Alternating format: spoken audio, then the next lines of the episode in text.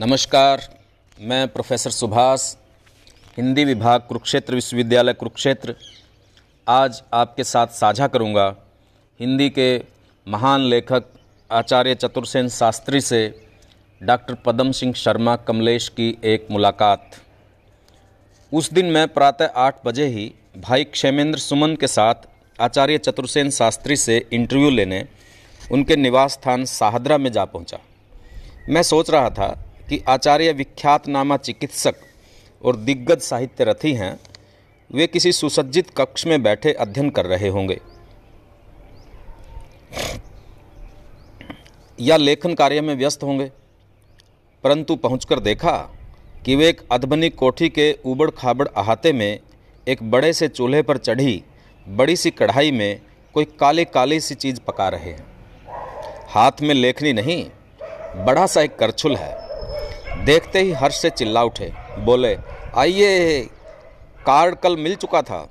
सोच रहा था, आप आ रहे होंगे, यहीं क्यों न बैठा जाए? उनके इस एक वाक्य ही में उनके स्वभाव और जीवन की एक झलक हमें मिल गई। सर्दी खूब कड़ी थी और आग बड़ी प्यारी लग रही थी। हम लोग वहीं कुर्सियों पर जम गए। थोड़ी ही देर में वहीं चाय भी आ पहुँची। बातचीत का आरंभ हुआ भिलाव से। उस काली सी चीज़ को इतने यत्न से स्वयं पकाते देख हमने उसके संबंध में पूछा। इस पर आचार्य ने हँसते हुए कहा, महाविष है, भिलावा। मैं इसे शीतकाल में प्रतिवर्ष दो शेर भक्षण करता हूँ। शिव ने तो एक बार ही विष खाया था, मैं प्रतिवर्ष खाता हूँ। इसी पर मेरा स्वास्थ्य, कार्यशक्ति और जीवन शक्ति निर्भर है। उन्होंने भिलावे से संबंधित अनेक मनोरंजक और महत्वपूर्ण बातें सुनाई। आयु के स्त्रीकरण में उनका औषध रूप में जैसा प्रभाव है, उसकी उन्होंने व्याख्या करते हुए और कुछ घटनाएँ सुनाते हुए मेवाड़ के भीलों की यह मज़ेदार कहानी सुनाई, कोई अब से तीस वर्ष पुरानी। एक ठिकानेदार के यहाँ मैं चिकित्सार्थ जा रहा था सेज गाड़ी में। राह में पड़ा भीलों का एक गाँव। भीलों की चर्चा चल पड़ी। साथ के सरकारी सवार ने कहा, ये सब चोर और डाकू हैं। यात्री को बिना मारे उसका धन नहीं लेते। पर इनका प्रधान काम पशु की चोरी है। पशु चुराकर ये उसे ऐसी अद्भुत रीति से काला कर देते हैं कि मालिक भी नहीं पहचान सकता। यह सुनकर मैंने गाँव में चलने का आग्रह किया, पर गाँव में जाना खतरे से खाली न था। सिपाही और गाड़ीवान झिझके, परंतु मैं हट कर गया। सब लोग गाँव में पहुँचे तो अनेक स्त्रियों बालकों ने कौतूहल बस हो सवारी घेर ली। कई पुरुष भी नारियल पीते आ खड़े हुए। मैंने कहा, मुझे पटेल से मिलना है, उसे बुलाओ। बूढ़ा पटेल अपने नग्न कृष्ण काय में आया तो मैंने गाड़ी से उतरकर जुहार किया और कहा, मैं चिकित्सक हूँ, दिल्ली से राजा का इलाज करने आया हूँ। यहाँ तुम्हारे गाँव से गुजरा तो मैंने चाहा कि तुमसे मिलूं और पूछूँ कि क्या मैं तुम्हारी कुछ सेवा कर सकता हूँ? क्या तुम्हारे गाँव में कोई बीमार है, जिसे मैं देखूँ? पटेल प्रसन्न हो गया। उसकी पत्नी संग्रहणी से पीड़ित थी। वह मुझे अपनी झोंपड़ी में ले गया। मैंने रोगिणी को देखा, दवा दी और बातचीत से प्रसन्न किया। पटेल ने बड़े विनय से दो रुपये भेंट करने चाहे। मैंने कहा, पटेल, रुपए नहीं, दोस्ती दो। पटेल बहुत खुश हो गया। अटपटी भाषा में उसने न जाने क्या क्या कहा। मैंने कहा, सुना है तुम पशु चुराते हो और उन्हें काला रंग देते हो। क्या यह बात बिल्कुल सच है? क्या आप देखेंगे? उसने कहा, मैंने अपनी स्वीकृति दी। वह मुझे अकेले को संकेत से टेढ़े सीधे रास्ते से लेकर चला। दोनों ओर नागफनी थी। इसकी मनुष्य के कद के बराबर ऊँची कार्ड थी। साथ में तीन चार युवक थे। सुरमे सा रंग चमकता हुआ स्वस्थ, नंगा शरीर कंठ में मूंगों की माला, कमर में तलवार। दृश्य भयावह था, पर मुझे रहस्य जानने की बड़ी उत्कंठा थी। अंत में वह मुझे ऐसे बाड़े में ले गया, जहाँ सौ डेढ़ सौ बैल खड़े थे, सब काले। उसने उसका भी भेद बताया कि किस प्रकार भिलावे के प्रयोग से वे पशुओं के रंग बदलते हैं। घर लौटकर इस पर मैंने बहुत प्रयोग परीक्षण किए, और बाज़ार में सस्ते बिकने वाले इस विष को अद्भुत शक्ति संपन्न रसायन पाया। तभी से लगभग 22 वर्ष से मैं प्रतिवर्ष शीत ऋतु में यह विष भक्षण करता हूँ। सन 20 में मेरे बाल सफ़ेद होने लगे थे, परंतु इसके प्रभाव से आज तक काले हैं। भिलावे की यह करामात सुनकर हम दंग रह गए। मैंने अनुभव किया कि यह व्यक्ति जीवन को देखने की सामर्थ्य रखता है और इसमें एक सफल कलाकार की पैनी दृष्टि है। हम चाय की चुस्की लेते लेते तन्मयता से उनकी बातें सुन रहे थे और उनके काले बालों को बारीकी से जाँच रहे थे। बात ही बात में मेरे मुँह से वैशाली की नगर नामक उनके उपन्यास के उस समर्पण की बात निकल गई, जिसमें उन्होंने श्री जवाहरलाल नेहरू को एक करारा उपलम्भ दिया है। मैंने कहा, श्री नेहरू के प्रति ये शब्द लिखना आप ही का काम था। श्री नेहरू का नाम आते ही आप एकदम गंभीर हो गए। और बात का रुख एकदम राजनीतिक हो गया। आचार्य जी ने कहा, नेहरू जी के लिए मैं सदैव चिंतित रहता हूँ। बेशक युग पुरुष हैं वे, परंतु जैसे मकड़ी अपने जाले में फंस जाती है, वैसे नेहरू भी आज अपनी ही राजनीति में फंसकर खतरे के किनारे जा पहुँचे हैं। नेहरू का व्यक्तित्व ही देश को उस अराजकता के खतरे से बचा सकता है, जो चारों ओर से देश को घेरता चला जा रहा है। वास्तव में कांग्रेस पर अकस्मात ही अंग्रेज़ों ने भारत का शासन भार फेंक दिया। इसके लिए कांग्रेस की कोई तैयारी ही न थी। अतर्कित रूप से देश के शासन ही का भार कांग्रेस पर नहीं आ पड़ा, विभाजन की अकल्पित विभीषिका को भी उसे झेलनी पड़ी। यह बड़ी बात समझनी चाहिए कि कांग्रेस इस विषम परिस्थिति को पार कर गई और उसका बहुत अंश में श्रेय जवाहरलाल को है। परंतु कांग्रेस के सिद्धांत में बहुत मूलभूत गलतियाँ थी। प्रथम तो यह कि उसका सारा संगठन ही राजनीतिक था। उसने अंग्रेज़ी साम्राज्यवादी ढांचे पर अपनी राजनीतिक लोकशाही का निर्माण किया और उसका संगठन अमेरिका की आर्थिक लोकशाही की परिपाटी पर किया। इससे भारतीय का, शासन कांग्रेस की अधीनता में जनतंत्र न बन सका गणतंत्र बन गया। गणतंत्रों के भीषण परिणाम भारत शताब्दियों पहले भी भुगत चुका है। इस गणतंत्र की सबसे बड़ी खराबी यह थी कि अधिकार योग्यतम पुरुषों के हाथ में नहीं गया, जो जनतंत्र का प्रमुख सिद्धांत है, प्रत्युत गुटों के प्रतिनिधियों के हाथ में गया। देश में दलबंदी का ऐसा कुत्सित रूप बन गया कि आज कांग्रेस तथा सच्चे देशभक्तों की देश में दलबंदी का ऐसा कुत्सित रूप बन गया कि आज कांग्रेस तथा सच्चे देशभक्तों की परस्पर गुट विरोधी बन गए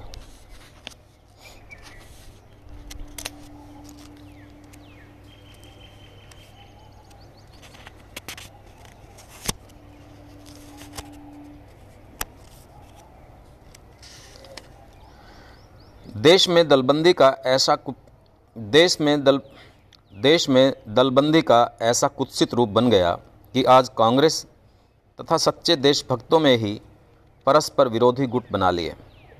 आज उनकी शक्ति देश को सुखी समृद्ध करने की अपेक्षा परस्पर के संघर्ष में समाप्त हो रही है। तथा जवाहरलाल दिन प्रतिदिन विरोधी तत्वों से घिरते जा रहे हैं।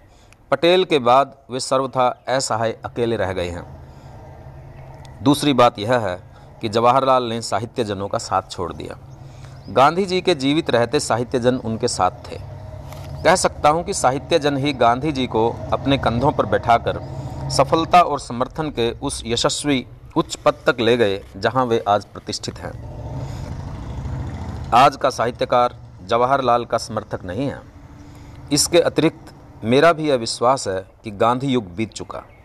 भावी राजनीति के निर्माण के लिए नए दर्शन की आवश्यकता है। उसका निर्माण साहित्यकार करेंगे।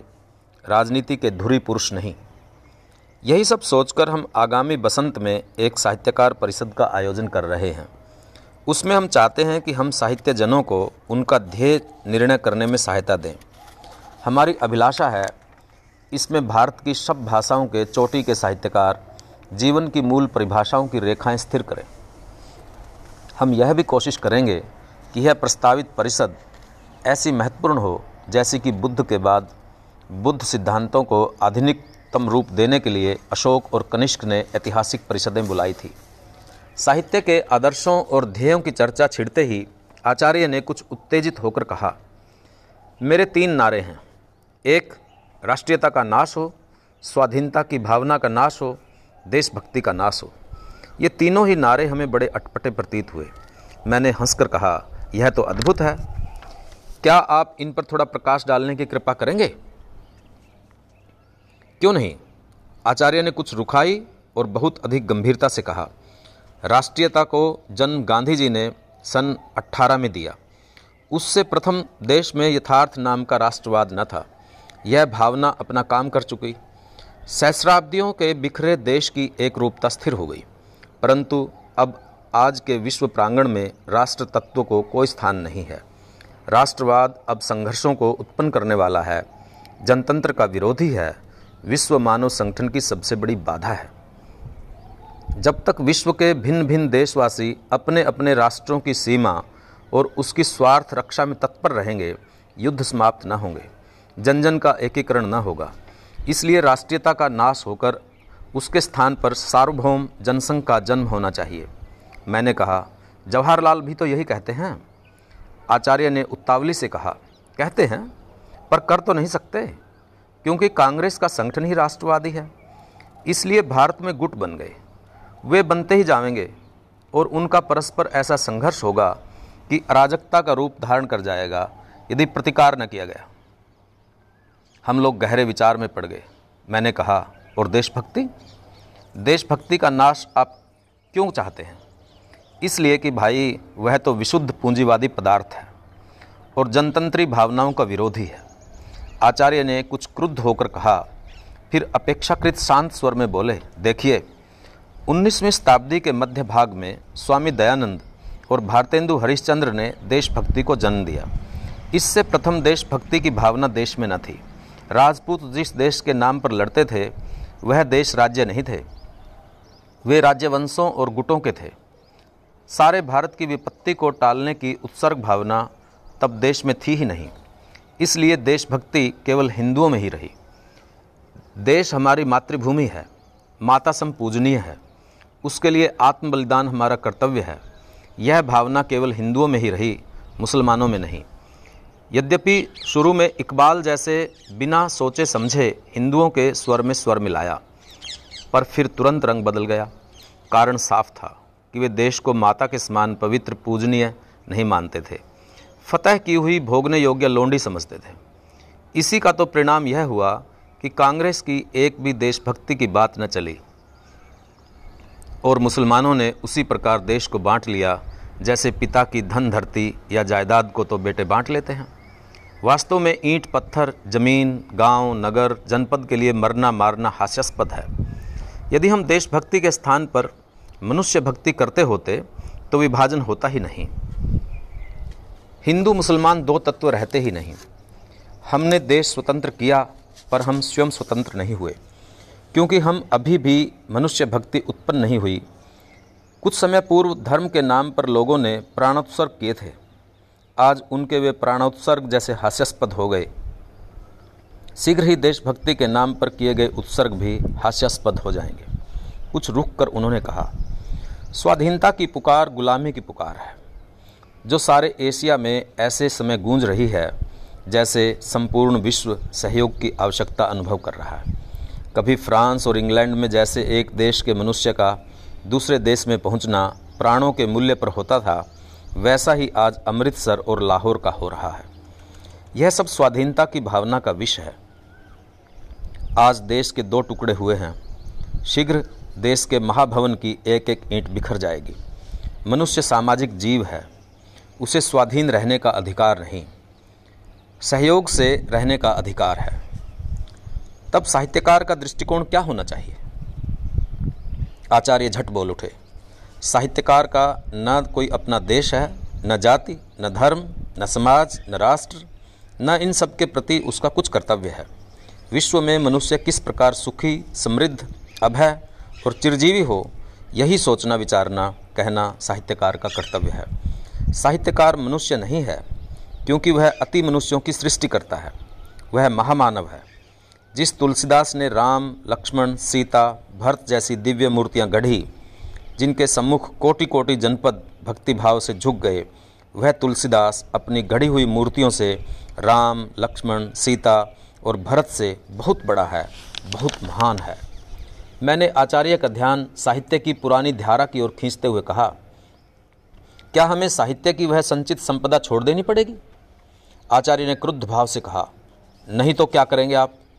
प्लेग के कीटाणुओं से भरे पदार्थों के मुँह में पड़कर उन्हें जीवन में आत्मसात करने के खतरे में पड़ेंगे आप? सामंती युग में मारकाट और घृणा विद्वेष के जो दृश्य वीर रस के नाम से परिचित हैं, आप उन्हें साहित्य के नाम पर कायम रखते ही चले जाएँगे कहिए, भूषण से आप अपनी भावी संतान को क्या दिलाना चाहते हैं? मैंने बीच ही में कहा किंतु युद्ध तो एक अनिवार्य तत्व है। आचार्य ने कहा, था, परंतु अब नहीं रहेगा। अणु महास्त्र ने युद्ध शब्द को निरर्थक कर दिया। यह युद्ध मानव संपत्ति का नहीं, पशु की प्रकृति है। यद्यपि मानवता के बाल्यकाल से आज तक मानव जीवन के विकास का महत्तर आधार युद्ध ही है। युद्ध में महाजातियों की चरम शक्तियाँ निहित रह, रही हैं। युद्ध ही युद्ध में महाजातियों की चरम शक्तियाँ निहित रही हैं। युद्ध ही ने जातियों का निर्माण किया है। संक्षेप में, युद्ध को ऐसा प्यार किया है कि उसे अपने प्राण और प्राणाधिक पदार्थ भेंट किए हैं। परंतु युद्ध मनुष्य की संपत्ति नहीं, पशु की प्रवृत्ति है। मनुष्य अभी तक भी संपूर्ण मनुष्य नहीं है, परंतु वह पशुत्व से थोड़ा विकसित एक प्रगतिशील पशु रहा है। इसी से उसने अपनी सारी प्रतिभा युद्ध विकास में खर्च की, जिसका चरम विकास अणु महास्त्र के रूप में व्यक्त हुआ। परंतु यह निश्चय ही मानव मस्तिष्क में चिर अधिष्ठित युद्ध तत्व का पूर्ण विराम है। इस महास्त्र ने अब तक विकसित संपूर्ण युद्ध कला को निरर्थक कर दिया है। अब मनुष्य के सामने केवल दो मार्ग हैं। या तो वह संपूर्ण पशु बन जाए और इस तथा इस जैसे महास्त्रों का निर्माण कर सर्वतोभावेन अपना विनाश कर ले या अपने में व्याप्त पशुत्व को एक बारगी ही निकाल फेंके और पूर्ण पुरुष होकर विश्व संपदाओं को भोगे। मैं विश्वास करता हूँ, मनुष्य दूसरे मार्ग का अनुसरण करेगा। मैंने कहा, और श्रृंगार के संबंध में आपको क्या कहना है? श्रृंगार थोड़ी घृणा मिश्रित मिश्रित भाव भंगिमा से उन्होंने कहा, मैंने कहा, और श्रृंगार के संबंध में आपको क्या कहना है? श्रृंगार? थोड़ी घृणा मिश्रित भाव भंगिमा से उन्होंने कहा श्रृंगार के नाम पर हमने अपनी बहन बेटियों को काफ़ी निर्लज वर्णन किया। इस पर मुगल दरबार के विलास का पूरा प्रभाव है, क्योंकि संपूर्ण रीति शास्त्र ही मुगल दरबार से प्रभावित राजाओं के आश्रित कवियों द्वारा निर्मित हुआ। अब आप जब स्त्री तत्व को जीवन संगिनी बना रहे हैं, इस श्रृंगार का अश्लील पल्ला पकड़े रहेंगे क्या? यदि आप ऐसा करेंगे तो संभवतः अपनी ही पत्नियों से आप पीटे जाएँगे। हम लोगों को हंसना पड़ा। पर आचार्य ने हमारा साथ नहीं दिया। मैंने कहा, छायावाद और रहस्यवाद के संबंध में आप क्या कहते हैं? तीन को फांसी और शेष सबको काला पानी। इतना कहकर आचार्य अपने चश्मे से घूर घूर कर हमें देखने लगे। अचकचाकर मैंने उनकी ओर देखा। उन्होंने कहा, सर्वश्री प्रसाद, महादेवी वर्मा और पंत को फांसी और बाकी छायावादी कवियों को काले पानी का पटली कलम हुक्म दूँ, यदि अधिकार पाऊँ। यह काव्यधारा क्या है? बावड़े की बढ़ है, जिसमें रुदन, पीड़ा, विरह और वासना के ऐसे भाव प्रतिभाव हैं, जो कल्पित, असत्य, अस्थिर और बेसमझी से भरे हुए हैं। इस कविता को पढ़कर पाठक को न आनंद आता है, न उसे जीवन की कोई राह मिलती है। वह तो कविता पढ़ता है और भोचंक सा कवि को देखता रह जाता है। मैंने कहा आपने अपने हिंदी भाषा और साहित्य का इतिहास में तो इनकी बड़ी प्रशंसा की है। वह प्रशंसा नहीं, विश्लेषण है। रोगी के थूक, मूत्र, मल और रक्त का जब विश्लेषण होता है तो उसमें बड़े बड़े तत्वों को प्रकट करना होता है, पर उसी से रोग का विष प्रमाणित किया जाता है। कुछ देर रुककर उन्होंने कहा, आप इस बात को मत भूलिए कि वैज्ञानिक दार्शनिक तत्वों का शत्रु है। कुछ देर रुककर उन्होंने कहा, आप इस मैंने कहा, आपने अपने हिंदी भाषा और साहित्य का इतिहास में तो इनकी बड़ी प्रशंसा की है। वह प्रशंसा नहीं, विश्लेषण है। रोगी के थूक, मूत्र, मल और रक्त का जब विश्लेषण होता है तो उसमें बड़े बड़े तत्वों को प्रकट करना होता है। पर उसी से रोग का विष प्रमाणित किया जाता है। कुछ देर रुककर उन्होंने कहा, आप इस बात को मत भूलिए कि विज्ञान दार्शनिक तत्वों का शत्रु है। अज्ञेय तत्वों की बौद्धिक मीमांसा दर्शन है। परंतु उनका प्रत्यक्ष प्रयोग विज्ञान है। विज्ञान शास्त्र ज्यों ज्यों मनुष्य के निकट आता जाएगा, दार्शनिक शास्त्रों की धज्जियाँ उड़ती जाएँगी। जीवन का स्थिर सत्य विज्ञान में है, दर्शन में नहीं। इसलिए हमारी कविता और साहित्य भी विज्ञान पर आधारित होने चाहिए, जिसमें जीवन का स्थिर सत्य हो, विचार हो, प्रगति हो, हास्य हो, संगीत हो रति हो, अनुराग हो, ज्योति हो, प्रकाश हो। प्रगतिवाद के संबंध में आप क्या कहते हैं? मैंने प्रश्न किया। वाद में नहीं, प्रगति में तो आशा ही आशा है। पर यह तथाकथित प्रगतिवाद तो राजनीतिक गुलामी से जकड़ा हुआ है। सच तो यह है, प्रगति के बिना क्रांति हो नहीं सकती। संक्रांति और विश्व दर्शन ही प्रगतिवाद के जन्मदाता हैं। फ्रांस और रूस की संक्रांतियों ने ही इन दोनों देशों को साहित्य को प्रगतिशील बनाया। हिंदी के साहित्यकों की चर्चा छिड़ने पर उन्होंने कहा, आज के हिंदी के साहित्यकार वास्तव में अधिकांश अंग्रेज़ी के पंडित हैं। वे अंग्रेज़ी में सोचते हैं और अनुवाद करके हिंदी में लिखते हैं। इसी से उनकी लेखनी का चमत्कार फीका रहता है। क्या हिंदी में ऐसा कोई साहित्यकार नहीं जिसे हम दूसरी भाषा के साहित्यकारों के समक्ष रख सकें? मैंने पूछा। नहीं। उन्होंने कहा, ऐसा नहीं है। सर्वश्री मैथिलीशरण गुप्त हजारी प्रसाद द्विवेदी और राहुल जी हिंदी के प्रतिनिधि साहित्य अतिरथी हैं। मिश्र बंधु हिंदी के भीष्म पितामह हैं, जिनके साथ रामचंद्र शुक्ल और महावीर प्रसाद द्विवेदी एंड कंपनी ने अन्याय करके पीछे धकेला है। उनकी निस्वार्थ हिंदी सेवा अमूल्य है। जब मैंने उनके बाल्यकाल पर जब मैंने उनके बाल्यकाल पर कुछ प्रकाश डालने को कहा तो क्षण भर में ही में उनके चेहरे पर सरल रेखाएँ अंकित हो गई। उन्होंने कहा, मेरा जन्म अनूप शहर के निकट गंगा तट पर चांदोख ग्राम में भाद्रपद कृष्णा, चार रविवार संवत 1948 विक्रमी में प्रदोष वेला में हुआ। मेरे पिता विशेष शिक्षित न थे, परंतु उन्हें ऋषि दयानंद के दर्शनों का सौभाग्य प्राप्त हुआ था। उनके दो गहरे मित्र थे, एक प्राणाचार्य होमनिधि शर्मा जो उस काल के प्रसिद्ध चिकित्सक थे, और दूसरे ठाकुर महावीर सिंह, प्रसिद्ध बैरिस्टर उदयवीर सिंह के पिता। इन तीनों ने आर्य समाज का प्रचंड प्रचार किया। उस प्रचार में डंडे का ही तर्क अधिक था। वे आजन कट्टर आर्य समाजी रहे। मेरे जन्म के बाद हमारी शिक्षा दीक्षा के विचार से वे सिकंदराबाद आ बसे, जहाँ उन्हें प्रसिद्ध आर्य समाजी प्रचारक पंडित मुरारी लाल शर्मा का साहचर्य मिला। यहीं उन्होंने संभवतः सन 1903 या 4 में स्वामी दर्शनानंद और मुरारीलाल शर्मा के सहयोग से गुरुकुल सिकंदराबाद की स्थापना की। शायद यही पहला गुरुकुल था। गुरुकुल कांगड़ी की स्थापना इसके बाद ही हुई। कुल तीन रुपये चंदे में आए और तीन विद्यार्थी दीक्षित हुए। एक मैं, दूसरे देवेंद्र शर्मा, सांख्य काव्य तीर्थ शास्त्री और तीसरा एक और जिसका कुत्सित जीवन प्रारंभ तारुण्य ही में समाप्त हो गया। एकाक्षी पंडित भूमित्र शर्मा कर्णवास निवासी बने, हमारे आचार्य और हम संभवतः छठी कक्षा से स्कूल छोड़कर ब्रह्मचारी बन गए। उन दिनों सिकंदराबाद अच्छा खासा आर्य समाज का प्रचार गढ़ बन गया था। प्रसिद्ध भजनिक वासुदेव शर्मा और तेजस्वी गायक तेज सिंह की बड़ी धाक थी। रोज ही बाज़ार में धूमधाम से प्रचार, उपदेश और शास्त्रार्थ होते।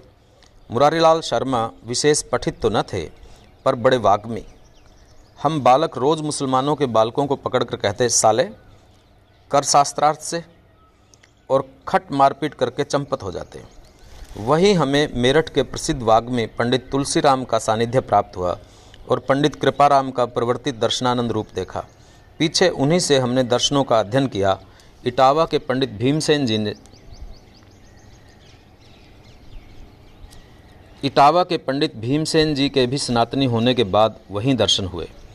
उनके और भी दर्शनानंद जी के साथ शास्त्रार्थों की हम लोग खूब नकल उतारा करते थे। वहीं हमें मेरठ के प्रसिद्ध वाग्मी पंडित तुलसीराम का सानिध्य प्राप्त हुआ और पंडित कृपाराम का प्रवर्तित दर्शनानंद रूप देखा। पीछे उन्हीं से हमने दर्शनों का अध्ययन किया। इटावा के पंडित भीमसेन जी के भी सनातनी होने के बाद वहीं दर्शन हुए। उनके और श्री दर्शनानंद जी के शास्त्रार्थों की हम लोग खूब नकल उतारा करते थे। गुरुकुल में हमें भूगोल और सत्यार्थ प्रकाश आदि पढ़ाए जाते थे। इसका विरोध करके हम तीन चार विद्यार्थी एक दिन रात को दो बजे दीवार फांदकर संस्कृत पढ़ने की धुन में काशी को भाग गए। परंतु पहुँचे केवल दो, श्री देवेंद्र और मैं। राह में बहुत विपदाएँ झेली। काशी पहुँचने पर भी बड़े कष्टों का सामना किया। वहाँ हम क्षेत्रों में खाते पीते रहते और आवारा गर्दी में पढ़ते विद्यार्थियों तथा पंडों की गुंडागिरी के भी खूब हथकंडे देखे, कुछ सीखे भी। पीछे पिताजी ने आकर श्री केशव देव शास्त्री के यहाँ व्यवस्था कर दी। बाद में वे अमेरिका चले गए और अमेरिकन स्त्री से ब्याह करके प्रसिद्ध हुए। तब दशाश्वमेध पर उनका औषधालय था। बाद में मैं जयपुर संस्कृत कॉलेज में भर्ती हुआ। वहीं मैंने साहित्य और चिकित्सा की डिग्रियाँ प्राप्त की। आयुर्वेद की परीक्षाओं में सर्वप्रथम आयुर्वेद महामंडल की परीक्षा मैंने ही पास की। ईस्वी सन 1909 ही में मैंने सिकंदराबाद में प्रैक्टिस शुरू कर दी थी। पीछे अनुक्रम से दिल्ली, अजमेर में रहकर सन तेरह चौदह के लगभग डीएवी कॉलेज लाहौर में आयुर्वेद का प्रधान लेक्चरर नियुक्त हुआ। प्रसिद्ध स्वामी व्रतानंद और लाहौर के सफल चिकित्सक पंडित दुर्गादत्त मेरे छात्र रहे हैं। जयपुर में मुझे आर्य समाज के दिग्गज वेदांत निष्णात पंडित गणपति शर्मा से वेदांत पढ़ने का अवसर मिला। वहीं श्री चंद्रधर शर्मा गुलेरी तथा वेद के महान पंडित श्री मधुसूदन ओझा से संपर्क रहा। उन दिनों उत्तर भारत में संस्कृत के तीन मुख्य केंद्र थे, काशी, जयपुर और लाहौर। यहीं पर मुझे महामहोपाध्याय राय बहादुर गौरीचंद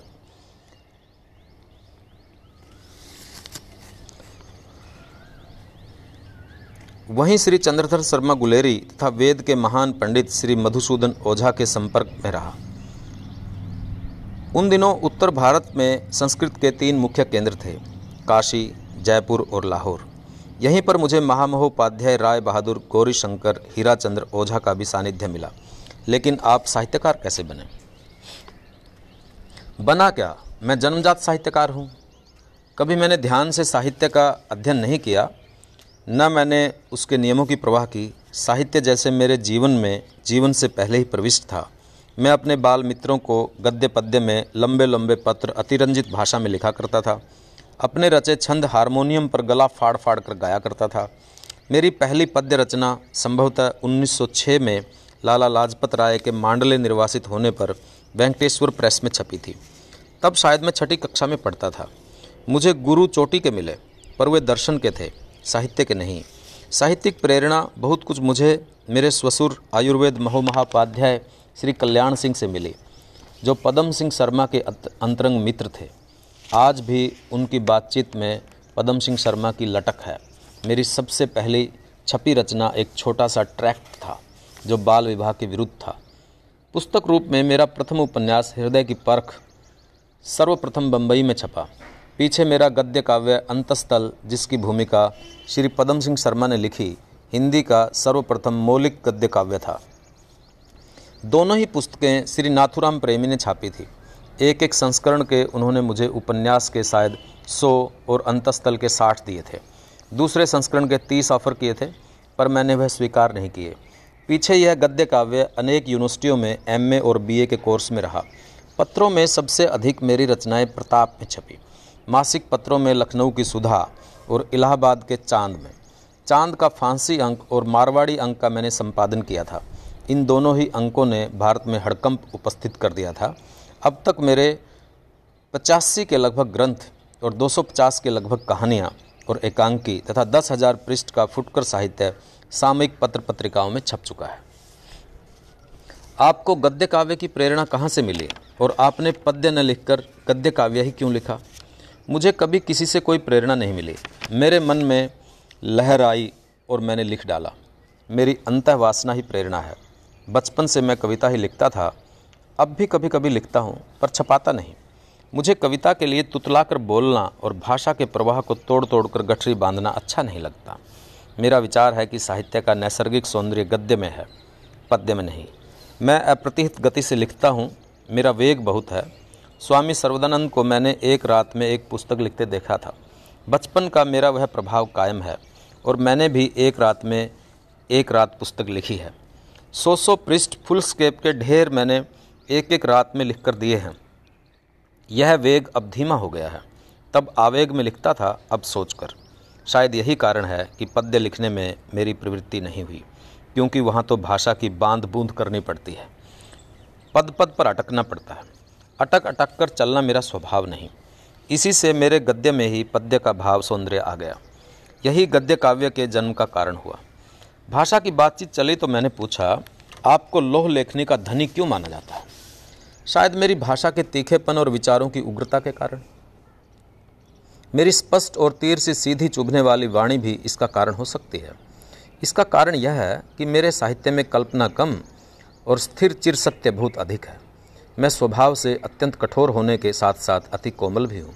मेरे निर्णय से कोई शक्ति, कोई भय, कोई प्रलोभन मुझे हटा नहीं सकता, परंतु मैं मनुष्य की पीड़ा नहीं सह सकता, खासकर स्त्रियों और बच्चों पर मेरा बड़ा मोह है। उनके दुख दर्द को देखते ही मैं आपे से बाहर हो जाता हूँ। जन्म से दरिद्र हूँ। दरिद्रता के कारण, दरिद्रता के दुख भोगते मैंने अपने ही माता पिता को देखा है। धनी जनों के क्रूर और स्वार्थी जीवन भी मैंने निकट से देखे। इसी से मैं उन पर स्वभावतः क्रुद्ध हूँ। यही कारण है कि जब इन प्रसंगों पर मेरी कलम चलती है तो मैं अत्यंत उत्तेजित और असंयत हो उठता हूँ। कहानी के पात्रों के साथ तो सही, अर्थों में मुझे हंसना, रोना, मरना और दुख दर्द सहना पड़ता है। इसी से मेरी भाषा और भावों में उस सत्य और ओज के दर्शन हो जाते हैं। उसी को पढ़कर लोगों ने यह अजीब सी उपाधि मुझे दे डाली। यद्यपि आजकल तो लोहे की कलम से लिखने की परिपाटी ही पड़ गई है स्कूल के बच्चे भी लोहे की कलम से ही तो लिखते हैं। यह कहते कहते आचार्य खुलकर हंस पड़े। क्या आप किसी देशी विदेशी लेखक से प्रभावित हैं? बिल्कुल नहीं। मैं अपने ही में मग्न हूँ। मेरी साहित्य संपदा अपनी है। उसमें किसी का साझा नहीं है। हिंदी लेखकों में मैं राहुल से स्पर्धा करता हूँ और हजारी प्रसाद द्विवेदी की कलम चूमता हूँ। उनकी बाण भट्ट की आत्मकथा बेजोड़ है। हाँ माइकल मधुसूदन की कलम का लोहा मानता हूँ। शरत मुझे प्रिय है और रविंद्र के कथा शिल्प को मैं प्रशंसा की दृष्टि से देखता हूँ। संस्कृत में भाष जैसा भाषा सौष्ठव अन्यत्र नहीं। निष्ठा और शिष्टाचार कालिदास की शकुंतला पर खत्म है। माघ प्रकृत कवि की प्रतिष्ठा भूमि पर है। अंग्रेज़ी कवि टेनिसन, रूसी लेखक टोलेस्टॉय और गोरकी तथा फ्रेंच कथाकार ड्यूमा मुझे पसंद है। परंतु आदर में पृथ्वी भर में एक ही साहित्यकार का करता हूँ, वह हैं तुलसीदास। तुलसीदास की जोड़ का सतकवि विश्व साहित्य में दूसरा नहीं हुआ। उसके अमरत्व और विश्व विशालता का कारण उसकी अखंड, अपरिसीम तल्लीनता है, जिसमें मैं भक्ति, पांडित्य, भाषाधिकार चरित्र कल्पना और प्रतिभा में अमरत्व उत्पन्न कर दिया है। उन्होंने विशिष्ट जनों के लिए नहीं, सर्वजन के लिए कवित्व वितरण किया। उन्होंने कहा, कीर्ति, भनिति, भूल भल सोई सुरसुर सम सबका हित होई। काल पाकर भाषाएँ टूट फूट कर विकृत हो जाया करती हैं। पर जब कभी हिंदी पर यह संकट आएगा तो तुलसी की भाषा उसे अखंडित रखने में बहुत सहायक होगी। हिंदू धर्म का अंतिम स्थायी संगठन तुलसी ने ही किया है। आप लिखते कैसे हैं? मैंने प्रश्न किया। इसका वास्तव में कोई नियम नहीं है। कभी कभी तो मैं हफ्तों दिन रात सोता रहता हूँ, और कभी लिखने में दिन रात कब व्यतीत हुए इसका ज्ञान नहीं करता। आठ आठ दिन तक अपने कमरे से बाहर न निकलना साधारण घटनाएँ हैं। लोगों से मिलना जुलना मुझे पसंद नहीं। उनकी बातों से मैं तुरंत ऊब जाता हूँ। परंतु साधारणतया मैं रात को दो बजे से पाँच बजे तक नियमित रूप से लिखता हूँ। लिखते समय मैं केवल लेखक ही नहीं रहता, अपनी सृष्टि का दृष्टा भी रहता हूँ। भावुकता के नाजुक प्रसंगों पर कभी कभी तो मेरी हालत ऐसी खराब हो जाती है कि मैं कई दिन तक किसी से बातचीत करने के योग्य भी नहीं रहता। लिखने से पहले मैं कोई तैयारी नहीं करता, खासकर कथा साहित्य की रचना में। सिर्फ़ विरोधी तत्वों का मन में उद्दीपन करता हूँ, सुलगने लगता हूँ तो कलम उठाता हूँ। फिर वह कलम नहीं, दुधारा खांडा हो जाता है। मैं आगा पीछा नहीं सोचता, चौमुखी मार करता हूँ। ऐतिहासिक उपन्यासों में मैंने इतिहास तथ्यों के पीछे बैकग्राउंड में फेंक देता हूँ और स्थिर सत्य के आधार पर कल्पना मूर्तियों को आगे ले जाता हूँ। मेरी वह कल्पना मूर्ति बनती है दुल्हा। और ऐतिहासिक चरित्र बन जाते हैं बराती। बस यही मेरा कथा साहित्य टेक्निक है। कहानी में मैं मानव चरित्र को नहीं, चरित्र के प्रेरक भावों को अधिक विकसित करता हूँ। परंतु विशद व्याख्यात विषयों पर मैं खूब अध्ययन और प्रमाणों की धूमधाम से आगे बढ़ता हूँ। आलोचकों के लिए इतनी सी भी संधि नहीं छोड़ता। आप कलम और शाही कौन सी काम में लाते हैं? जो मिल जाए। आजकल एक सस्ता कलम काम में ला रहा हूँ, जिसका निब हर महीने घिस जाता है तो नया बदल देता हूँ। कलम घिसाई जो ठहरी, मैंने कहा, आपने कभी बढ़िया कलम काम में क्यों नहीं लिया? क्यों नहीं? परंतु तब जब नुस्खे लिखता था और बड़े बड़े हिज हाइनेस अर्दली में खड़े सांस रोककर मेरे एक एक वाक्य को ब्रह्म वाक्य की भांति समझते थे, तब सोने की कलम से लिखता था और सोना बरसाता था। परंतु अब क्या? साहित्यिक और सोने की रास तो एक है, पर है जन्म का बैर। साहित्य से जीविकोपार्जन का प्रसंग आने पर उन्होंने कहा, देख तो रहे हो मेरा घर, कोई कल्पना कर सकता है? यहाँ कोई भला आदमी रहता होगा। परंतु समाज में जिस आदमी की ज़रूरत नहीं है, जो न रिश्वत दे सकता है, न सिफारिश करा सकता है, न खुशामद कर सकता, न तिकड़म, यह उस साहित्यकार का जीवन है, असहाय और एकाकी। सन 36 में मैंने प्रैक्टिस छोड़ी। तब मेरी तीन सौ रुपये की मासिक की प्रैक्टिस थी। मुलाकात की फ़ीस लेता था। एक बार श्री पुरुषोत्तम दास टंडन को भी मुझसे मिलने के लिए तीन दिन प्रतीक्षा करनी पड़ी थी। परंतु मुझे साहित्य और प्रैक्टिस दोनों में से एक वस्तु चुननी थी। मैंने साहित्य चुना। चुना नहीं, उसे त्यागने से इनकार कर दिया। इससे और सब स्वयं ही छूट गया। 48 के जमुना फ्लड में मेरे घर में 9 फुट पानी भर गया। घर नष्ट हो गया। औषध और पुस्तकें सब सड़ गई। जो कसर थी, वह चोरों ने पूरी कर दी। पचास हज़ार की हानि हुई और अब मैं सोलह आने प्रकाशकों की दया पर निर्भर हूँ। परंतु मुझे दुख नहीं। मैं इच्छा दरिद्र पुरुष हूँ और अपनी साहित्य संपदा से संपन्न। आपका स्वास्थ्य कैसा है? मैंने प्रश्न किया। उन्होंने तपाक से कहा, गत तीस वर्षों से मैं बत्तीस वर्ष का हूँ और अभी दस बीस वर्ष मेरा इरादा इससे अधिक अपनी आयु बढ़ने देने का नहीं है। मेरा सहायक, यह मेरा विष भक्षण है। मेरा चरित्र है, मेरी आत्मनिष्ठा है। मैंने कभी कोई नशा नहीं किया। मैं जीवन की ओर उन्मुख हूँ। शारीरिक परिश्रम का मैं अवश्य आदि नहीं, पर मानसिक श्रम से मैं कभी थकता नहीं। असफलताओं से निराश नहीं होता। उद्योग में मेरी बहुत निष्ठा है। आपका मनोरंजन का विषय क्या है? उत्तम व्यंजन अपने हाथ से बनाकर मित्रों को खिलाना या बच्चों के साथ गप्पे उड़ाना। प्रकाशकों की चर्चा छिड़ते ही आपने कहा, सब बेईमान। चोर और उचक्के अंतस्थल के दूसरे संस्करण के तीस एक प्रकाशन ने ऑफ़र किए थे, यह कह चुका हूँ। श्री दुलारे लाल भार्गव गत 20 वर्षों से मेरी 10-12 पुस्तकें छाप रहे हैं। एक कौड़ी रॉयल्टी नहीं दी। 10-15 संस्करण कर लिए। बहुत झकबक की परंतु बेकार। मुकदमा नहीं किया। मित्र कह चुका हूँ इसलिए आरोग्य शास्त्र मैंने अपने खर्चे से छपाया था। महाशय जी उसे भी बेचकर खा गए। आज अट्ठासी पुस्तकों का लेखक हूँ, परंतु मेरे साहित्य से मुझे कुछ भी प्राप्त नहीं होता। सरकार को हमारे जैसे साहित्यकारों से कुछ सरोकार ही नहीं है। कॉपीराइट कानून अपूर्ण है। साहित्यकार तो हर तरह निराधार, असहाय है। प्रकाशक तीन हज़ार छापते हैं, एक हज़ार बताते हैं। रुपया मांगिए तो कहते हैं, बिक्री ही नहीं हुई। क्या इतने पर भी आप साहित्य से उबे नहीं? मैंने जीवन से उबना नहीं सीखा, उससे खेलना सीखा है। साहित्य मेरा जीवन है। जीवन का श्रृंगार है, उससे उबना कैसा? आपकी सर्वश्रेष्ठ रचना कौन सी है? वैशाली की नगर बधू। जिस पर मैंने 40 वर्ष की संचित साहित्य संपदा लुटा दी है। क्या साहित्य के सहारे आजीविका नहीं चल सकती? नहीं। जो साहित्यकार जीविका के लिए लिखेगा, वह साहित्य नहीं लिखेगा, रोटियाँ लिखेगा। आजीविका के प्रलोभन में निष्ठा ठहर नहीं सकती। उत्तम साहित्य की रचना के लिए तीन बातों की आवश्यकता है। आत्मा में पूर्ण आनंद की अनुभूति महामानवत्व की उच्चतम भावना और गहरी तल्लीनता। ये तीनों वस्तु आजीविका के सम्मुख कायम नहीं रह सकती। फिर साहित्यकार सुख दुख रीति विरीति पाप पुण्य यदि उसके भीतर हो तो वह उन, उनका ठीक रेखा चित्र नहीं खींच सकता। मैं साहित्यकारों से कहूँगा कि वे साहित्य से अपने जीवन का श्रृंगार करें उससे पेट भरने की कोशिश न करें। इसके अतिरिक्त उनमें अनुशासन, संगठन, निष्ठा और आत्मविश्वास की बड़ी आवश्यकता है। विशेषकर नए लेखकों को साहित्यकार बनने से प्रथम किसी साहित्यकार का अंत्यवासी बनना चाहिए। और एक बात है, आज का कवि आत्मा से भोगी है। वह इंद्रिय वासना की कल्पना में डूबा रहता है। इससे उसका चरित्र तथा शरीर कभी स्वस्थ नहीं रह सकता।